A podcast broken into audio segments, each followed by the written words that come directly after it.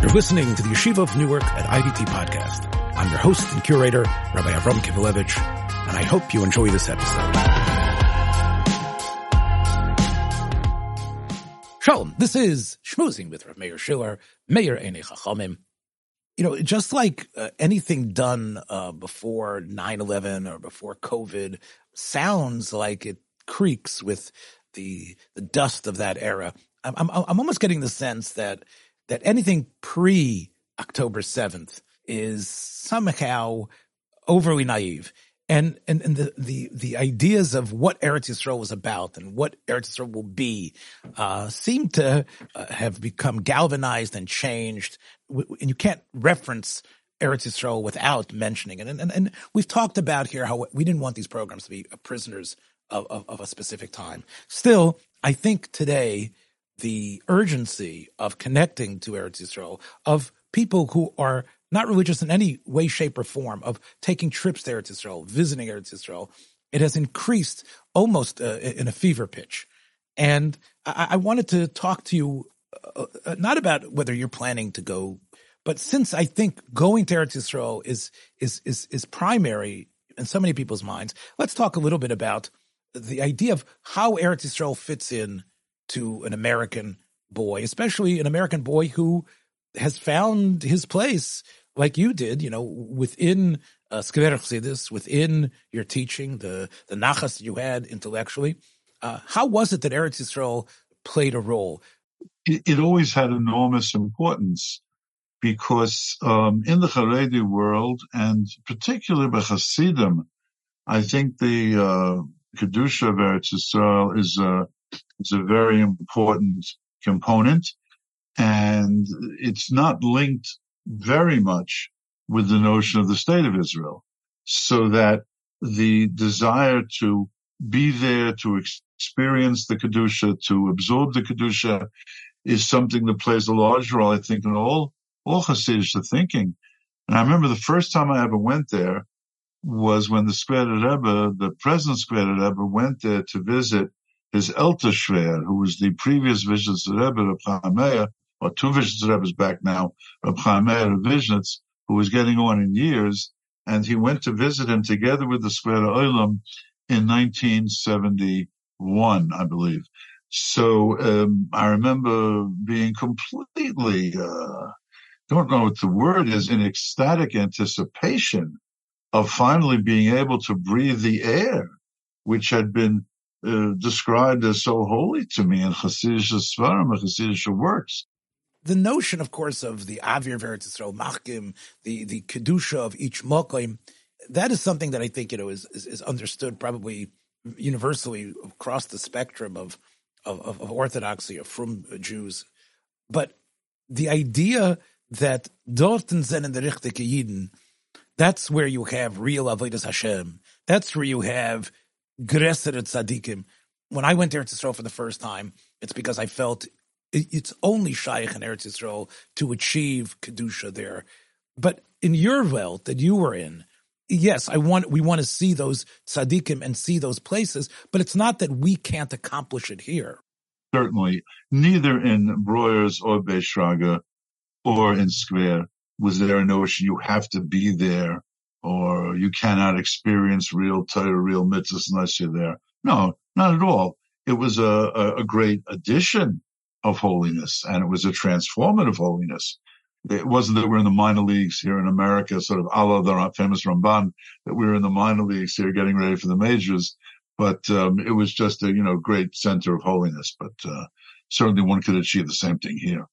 I think a difference between perhaps when you came up and I did was that when I was coming up in the ranks of Orthodoxy, it was not yet common to go to learn Eretz Yisrael for that in between year or years. And um, therefore you went to wherever it was, Broyes, Beishaga, Skver, and you stayed there. You stayed there in that in that base medrash. You remained with that Rosh Yeshiva. So Eretz Yisrael played a role, but it wasn't like in later years where almost everybody went there for a while. I just want to bring out to you, for yourself and for our listeners, that for a Chassidish young man who's, who believes that they're Dovik and Avodas Hashem uh, every single moment, Eretz Yisrael is, is, is a great treat But it's not that, oh, this is, I need to stay. This is now I can really be from. And, and therefore for you, as you say, it was, it, it added, but it wasn't like a hunger that if I don't have it, uh, I, I won't be able to sustain myself. Correct. Absolutely correct. That's true. Yes. You know, you, you obviously were in Meishorim, Geula. Did you discover differences? I mean, here you are, obviously somebody trained to observe. Could you tell any differences between Chassidim, uh, Sug Skever, New York, to what you were seeing in Eretz Yisrael?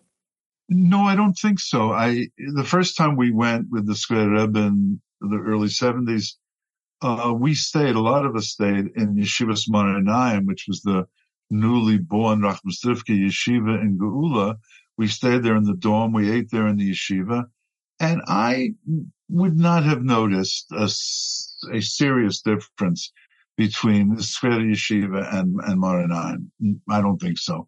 And um, the same thing I visited when I was there. I went to Belz, I went to Ger, I went to other places. It was all fascinating. It was all intriguing, but I, I didn't see, uh, Belz or Ger different than Skver, except to the degree that Belz and Ger are different than Skver, but not because of the Eretz Yisrael component, not at all. And, uh, in Meah Shearim, where I, uh, I'm, I'm, a great, uh, lover from a distance of Rabbi Roth and, uh, Toldos Aharon and certainly the early Svarim of Rabbi, of Rabbi Shulchan HaTahor. The Shulchan HaTahor is one and the, the, the and Amunim and the, um, the Shomer Emunim itself. And, uh, Rabbi and told the Sahara is not really on the, on the Skver list of, uh, of um, accepted works necessarily. But I was once in Williamsburg many, many years ago. In those days, there were no Hasidic clothing stores in Monsey. So if you want to get a new Bekisher or a new Reckel, you had to go to Williamsburg. Glick and Roth, Glick on, on Broadway and Roth, wherever he was, and you had to go there to buy these, these clothing, this clothing. And, um, I remember I davened Shachris and Torah Vodaas, which was then still in Williamsburg, and I found a, a Shomer Emunim on the shelf. And I remember sitting down with it after davening and being swept up by it. So this is one of the, um, the crisis of conscience that I had in those days when I would encounter a sefer that gave me inspiration, but was not on the Skver list of permitted works. Let me bond with you that when I first pick up the Shomer Emunim and I see a section that's called Kabbalas Ol Malchus Shamayim, and like, what? Again, that's a pretty heady, uh, you know, uh, chapter title.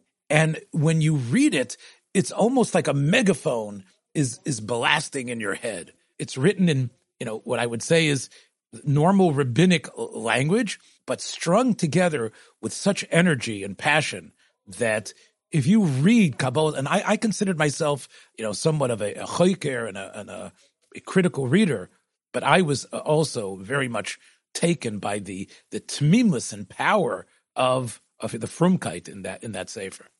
A hundred percent. In recent uh, years, there have been sociologists who have decided there is something significant about the fact that so many Chassidim are more comfortable in Hebrew than they are in Yiddish. Of course, Yiddish is the lingua franca that the shiurim and the shmuzim are given. But when you sit in the ger lunchroom, you're going to hear in Eretz Yisrael a lot of Ivrit. And you're not going to hear Ivrit Ivris. You're going to hear Ivrit the way it's spoken by the average Israeli on the street. And if you go to the Ger Besmedrish in Borough Park, uh, you're going to hear Yiddish. So, so sociologists have made a point of, of, of showing that the, the Chassidim in America uh, hold on to Yiddish for dear life. And, and when they speak English, they sound like someone out of central casting. Whereas the, the, the Chassidim in Eretz Yisrael, if you didn't see the face uh, that was talking, you could have thought that it was a typical Sabra speaking to you. So, what, what do you make of that phenomena? Well, well, first of all, I have to add a factual horror here, and that is Ger, uh, what we call the Vasa Slonim. There are groups that are a little more susceptible to this this Hebrew impregnation, and other groups that are much more uh, fierce in trying to limit that. I mean, the Shvatzaslanim, I don't think you'd find Hebrew spoken as you would by the Vasaslanim. So I think it does vary a little bit and more Hebrew in Geula, less Hebrew Me'esharim. So I think it, it, it, does, it does vary a bit. Also in, in, in America, I think the answer is simple. In America, the speaking Yiddish is your identity. It's your preservation of your identity. Whereas uh, Yiddish as opposed to Hebrew in Eretz Yisrael is is like a fail. You're still within the Jewish context.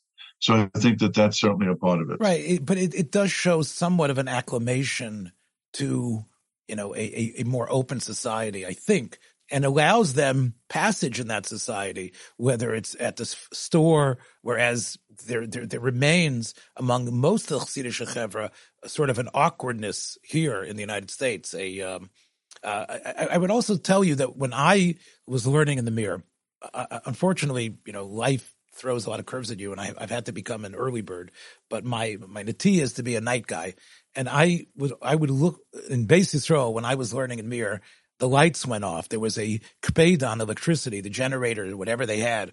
So it was hard to find a place that you can find lights on uh, Fratik by the Nacht. So I discovered the one place that had the lights on the whole night was on, on Rechav Yoel was the uh, was the Satmar Besmedrish. So that's where I would go on Friday night to learn till three, whatever it was, two, three, three thirty in the morning, whatever it was. There in in Satmar, that was the place where Yiddish was supreme. I did not hear any Hebrew spoken there whatsoever and and because I was not fluent in Hebrew, that was the place where I, you know, I was able to schmooze and and and, and really interact with the Chassidish Chevra there uh, in Satmar. You're right. The the Satmar Chevra Beshita will not use it because of the what what, what the what, same thing in Meisharim and Teravir, also the more hardcore parts of me. I would, I would assume Toldasan, and also the more hardcore Meisharim, you wouldn't wouldn't hear Hebrew. Now, so so that trip that you mentioned, that that sort of uh, delegation, that of course was your first uh, foray. Tell me about what you were trying to accomplish on some of your other trips. Right. So as far as my responsibilities go, Emman Orthodox it gives you two weeks off in January. There was the, there were those two weeks, and of course the summer was uh, was also free. Incidentally, just as a footnote here, um, I lived through a transformation of modern orthodoxy from the mid 70s to later on, in which they moved the vacation. Originally, it was the Christmas vacation, right? Yes, it was. Yes, it was. Uh, I don't know what the situation is today, but uh, two of the holdouts were Ramaz and Frisch, who kept the December 25th vacation. And therefore, during the two weeks, second half of January, I was very often called upon to referee games between those two schools because they were in session. Nobody else was in session second half of January. I, I will tell you that I've done some research about this point, and Rav Moshe was a kanoi about it. Rav Moshe wrote to various uh, heads of school about it because the reason why it was normal to give off, not because you know they needed to trim the tree or to stuff a stocking, but they did it because of the difficulty of the uh, of the secular studies teachers who were not did not want to come during their vacation. And it was right. even greater than the secular studies teachers where substitutes could be found. There were the bus drivers. There was the buses. There was uh, union issues about that. So uh, on so many practical levels, it made sense. So Rav Moshe pushed back and said, okay, but the 25th, by hook or by crook, you, there, there should be, there should be something. I understand the rest of the week, but we shouldn't, uh, chas v'sholem, give off that day. That would be uh, too much of a admission that somehow, you know, we are connected to, to, you know, the holiday that celebrates the birth of Christ. That was the why, that was YHSQ. YHSQ, we had the, um, end of December, but we did come in to give share on the 25th. There was no English. But we followed that policy of coming in to learn the 25th and then off for the rest of the time after that. And, and I think Rav Moshe, although, you know, as so many other psukim and shitas, it, it, it, took a while for it to penetrate to the point, as you said, that uh, the the vacations ended up being some strange in the middle of January yeshiva week or whatever it is they call it. Right, right. So anyway, so that's usually when I would go the second half of January or during the summer. And very often I set a goal to enrich um, my seichel or my neshama by visiting a particular segment of the Israeli population. I had a, a right wing religious Zionist trip. I had a left wing religious Zionist trip. I had a Meir She'arim Toldos Aharon Breslov trip. Uh, so each one of them had sort of a different um, theme, perhaps. And my goal was to enrich my own, to enrich my own neshama by imbibing the aspects of each one of these approaches in, to bring it into my, to my own context so that let's say the right wing religious Zionist trip, it would be focused on the Kedushas Haaretz and the, the vast expanses of that Kedusha and how people link the Kedushas Haaretz to their own Avodah Hashem. So I went to all the major places. I went to, uh, I have a Talmud who's very close to the right wing religious Zionist camp and he took me around to uh, the nether reaches of the uh, Garin Shechem, uh, Itamar, Yitzhar, Bracha, and Elon Moreh, and I met there with Rosh Yeshiva because this fellow was a contributor to many of their causes, so I got access. And I remember sitting there in Elon Moreh with Rav Levanon, who was Rosh Yeshiva there, and I asked him the question of how he could be so absolutely sure of the truths of religious Zionism, given that a large segment of Jewry uh, did not agree with those assumptions. And he just pointed at the Svarim in his room and he said, well, all of this teaches us simply speaking that religious Zionist is the ultimate truth. I remember thinking to myself, if I be sitting, you know, in a Satmar or Terakata uh, um, um, environment, they say the exact same thing. They say, oh, look at all the Svarim. It's obvious that this is a violation of Gezeres Agolis. But what I sought to do was to um, render passionate my own attachments to the particularistic worldview of each one of these segments. So, for example, I, I did a, a left-wing religious Zionist visit, which I went to Ma'ale Gilboa, and um, some people uh, might regard Har in that category. Uh, I visited uh, Avi Ravitsky and Uri Simon, who are, were prominent left-wing religious Zionist thinkers, and there I was trying to absorb a Judaism which had a sense of universal humanism. Anyone who travels in Eretz Israel recognizes the location, the loquaciousness of almost every Israeli compared to uh, an American. Every cab driver has a political world. That's my point. So the same thing for sure is true by Rosh Yeshivas and Rosh Kollel. And I'm sure that if you arranged uh, uh, a visit that you were going to get, not a lecture, but you were definitely going to get a uh, impassioned description of why they hold what they hold. But you know as well as I do that hearing the speech is not what Shimish Talmid Chachamim is.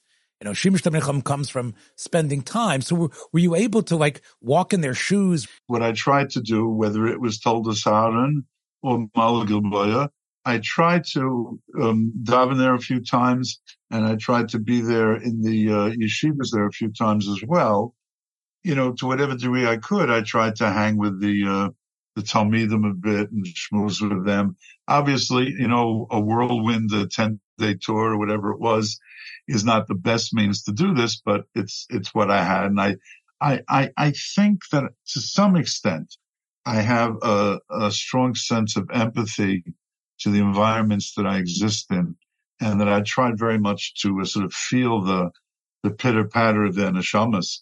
The also other important thing is that what you're saying is correct. One must really be there and absorb it. And also because books are theoretical. In other words, when I knew, when I knew YU from reading Rabbi Lamm or Rabbi Lichtenstein, that was very different than walking into my orthodoxy. And the same thing Toldos Aharon. The Rabadal uh, um, Svarim are very inspiring, but you sort of have to be there with the Talmidim actually to experience it in its reality. There's the, there's the playbook and there are the game films in football.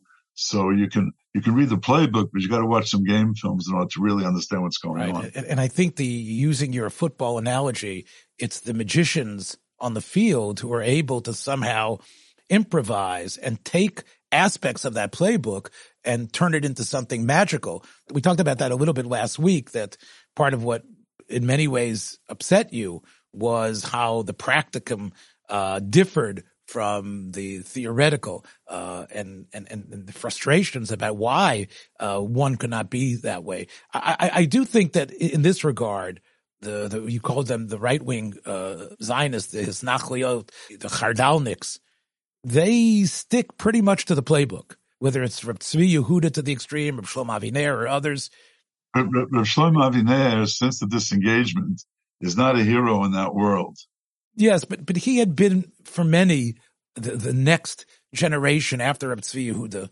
But yes, but, but but my point is is that they walk the walk. Uh, whereas when you talk about the left wing orthodoxy, the intellectual orthodoxy of Mala Gilboa, which is uh, again for our listeners not exactly you know the great giant institution it happens to be a unique institution but but gush i think is is is, is a prime example the intellectual intellectual energies and uh, sometimes uh, gymnastics that they sometimes have to perform in terms of somehow dealing with uh, giving up land, understanding what the generals want, uh, living within the country, dealing with peace issues.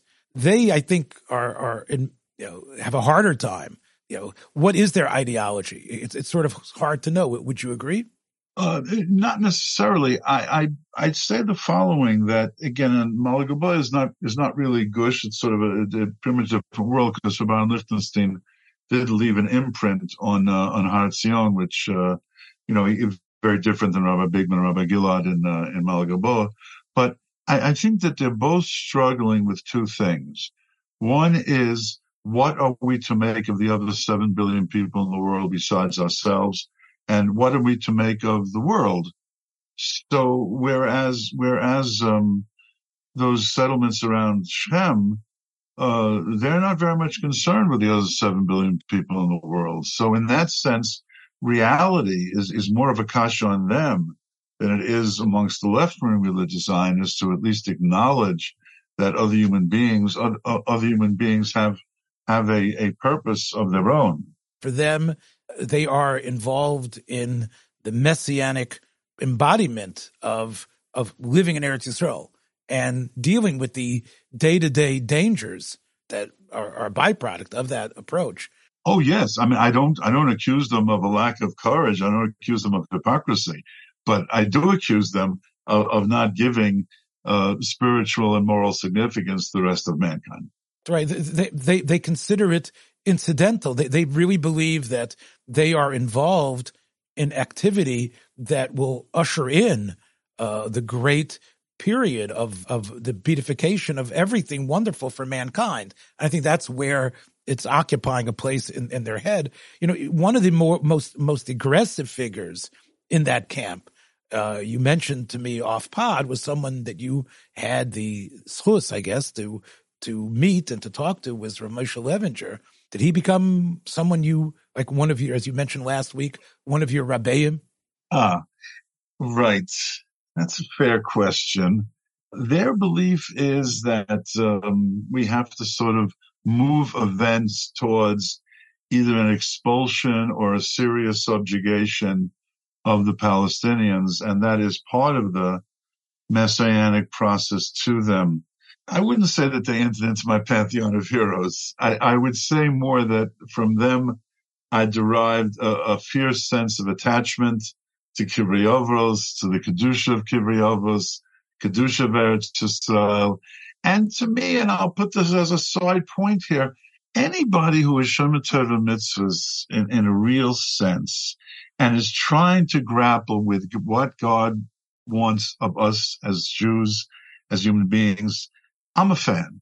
I may not be a fan in the sense that I believe you have the right solution to heaven, but I am a fan in the sense you're a serious Jew, you care, you're committed, you you um, walk the walk and don't just talk the talk.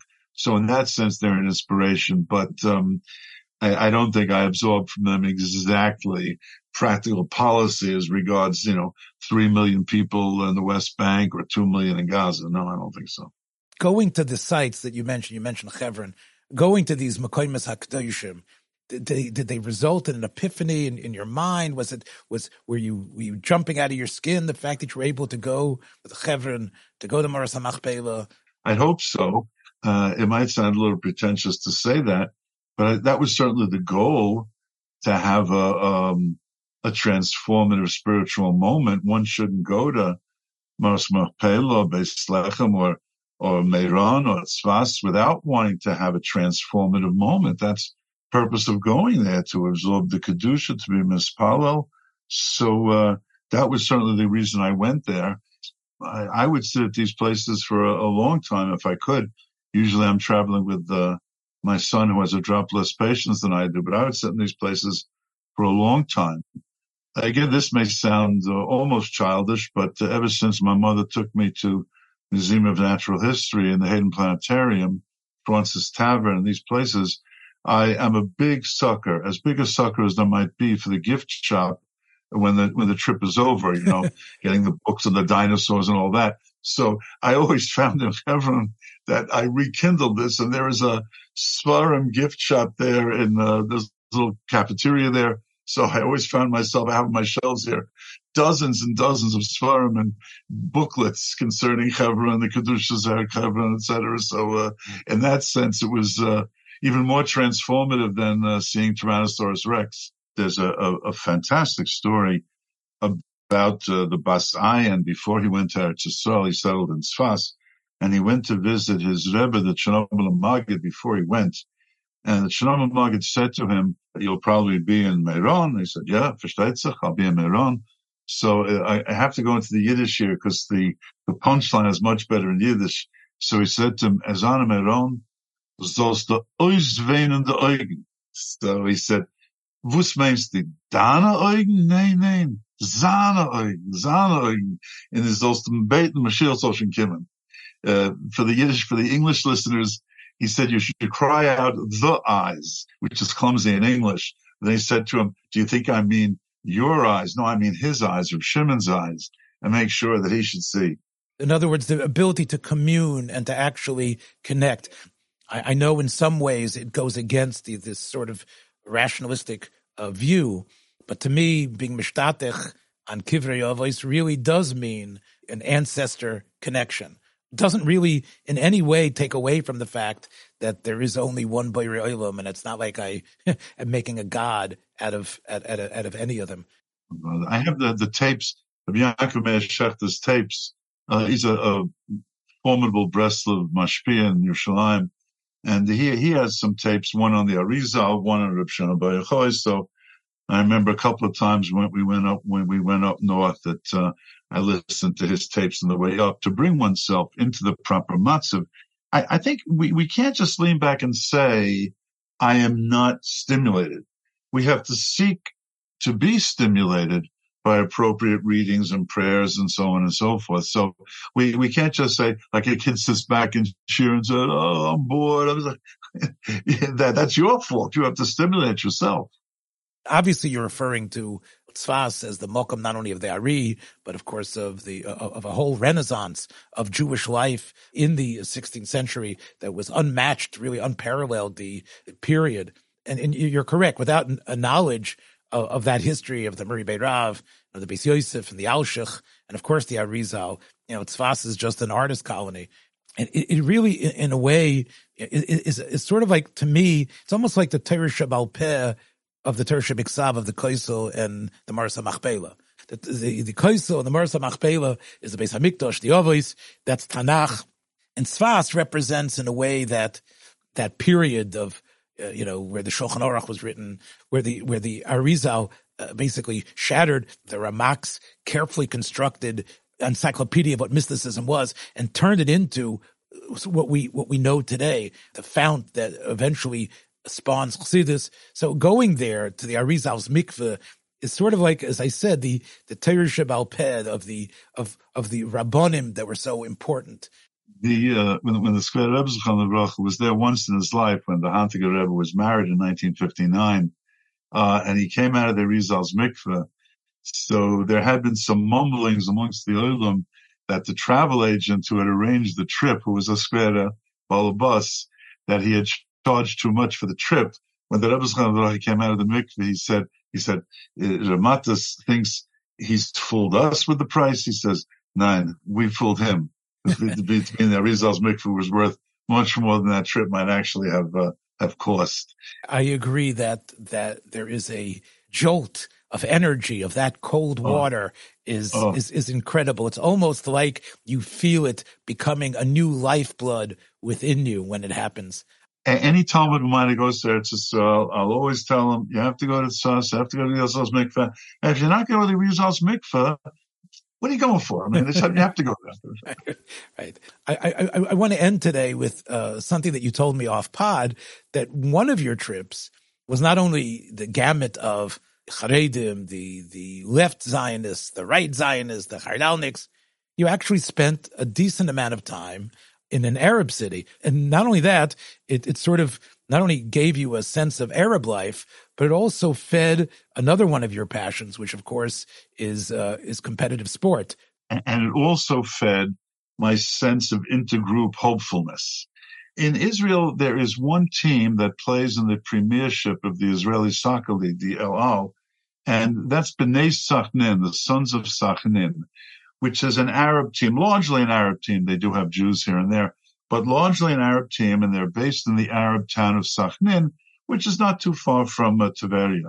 And I decided on one trip, I'm going to Sachnin.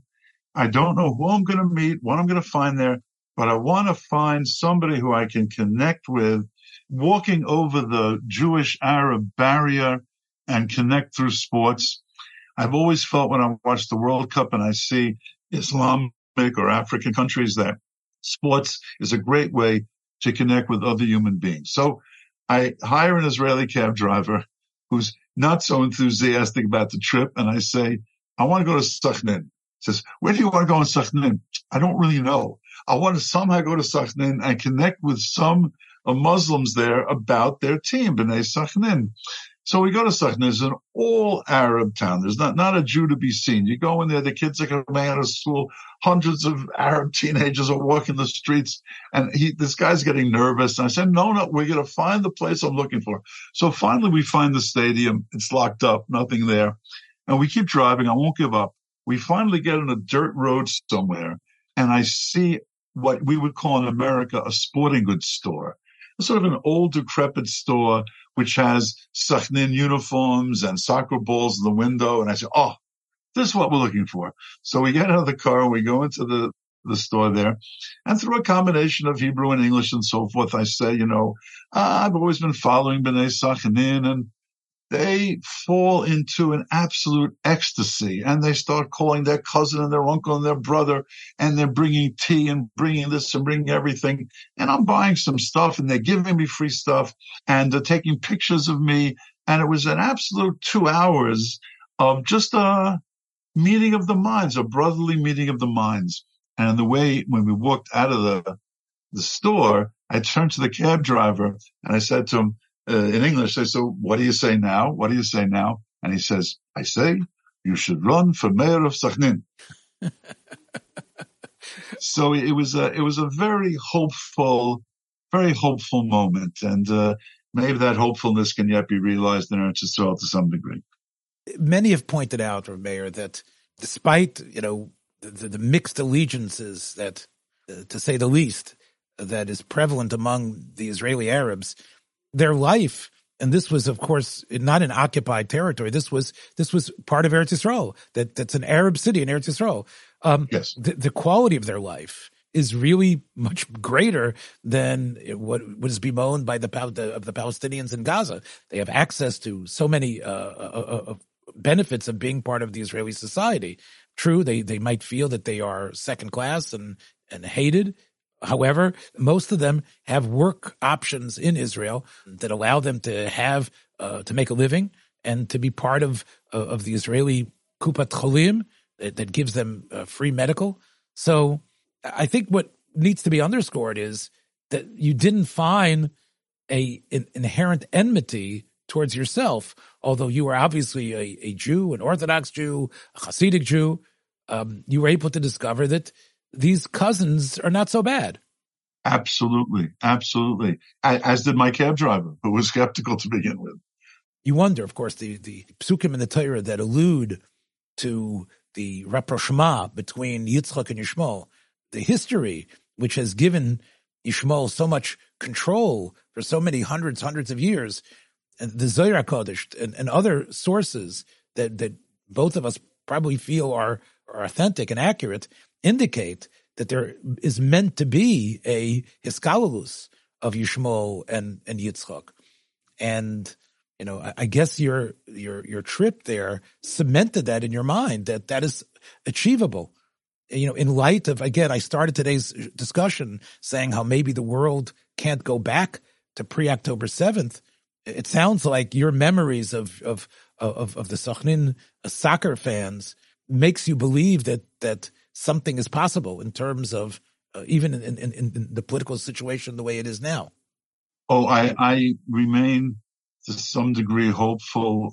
Again, there's so much uh, pain and suffering on both sides. I, I'm a daily communicant um, on Al Jazeera and Democracy Now, so I know about what pain and suffering there is on that side, and certainly Jewish history. So there's a lot to be overcome, but who knows? As you say, maybe there is, maybe the messianic vision is not quite that of the Gar and Shem settlements. Maybe it's more the Mullah vision, maybe. In Tanakh itself, you have the warring camps of, of David and Shaul that, that wanted to engage in a, in, in, in a game. Yeah. And there was this idea that despite these, these ideologies, ideologies that were against each other, that there was somehow a way that the two camps could meet in a competitive fashion where a game could happen as sort of a, a, a gladiator type of challenge. 1914, the Christmas truce, right? Yes, yes, that was, I was thinking about that as well. Right it's but it, but it even stems from Tanakh itself. That one turned bloody, unfortunately, as you know. Well, because they, because their leaders, their leaders gave out the next day the order: "You're never doing this again. We want you to get back to killing each other." So uh, that's why that failed. If it would have been up to the soldiers, I think they could have they could have settled World War One right there and and perhaps that's what you're saying. There, you know, in your w- worldview, there as much as you know, you hear as you know, so many people refer to sports as as as as the misyavnim. Uh, this is Yovon, especially in many of the chassidish uh, that I have been teachers of. They've told me that that as they were growing up, their rebbeim kept on telling them how playing basketball, mishpilt, this is Yovon, this is what Yovon wants. You're from the misyavnim it could be that sports, maybe because of its aggressiveness, because of its power, uh, can somehow be uh, sort of a means, a buffer uh, to allow a cooling down and a, a commonality that can maybe open up a crack, a possibility of of peace. So with that, wishing everybody, of course, the best. Thank you, Rav Meir. We'll catch you hopefully again next week. Be well. Thank you so much for listening to this episode. I hope you liked what you heard. If you did, please take a moment to share this or any of the many episodes available on our platform with friends in order to help grow our community. Until next time, shalom.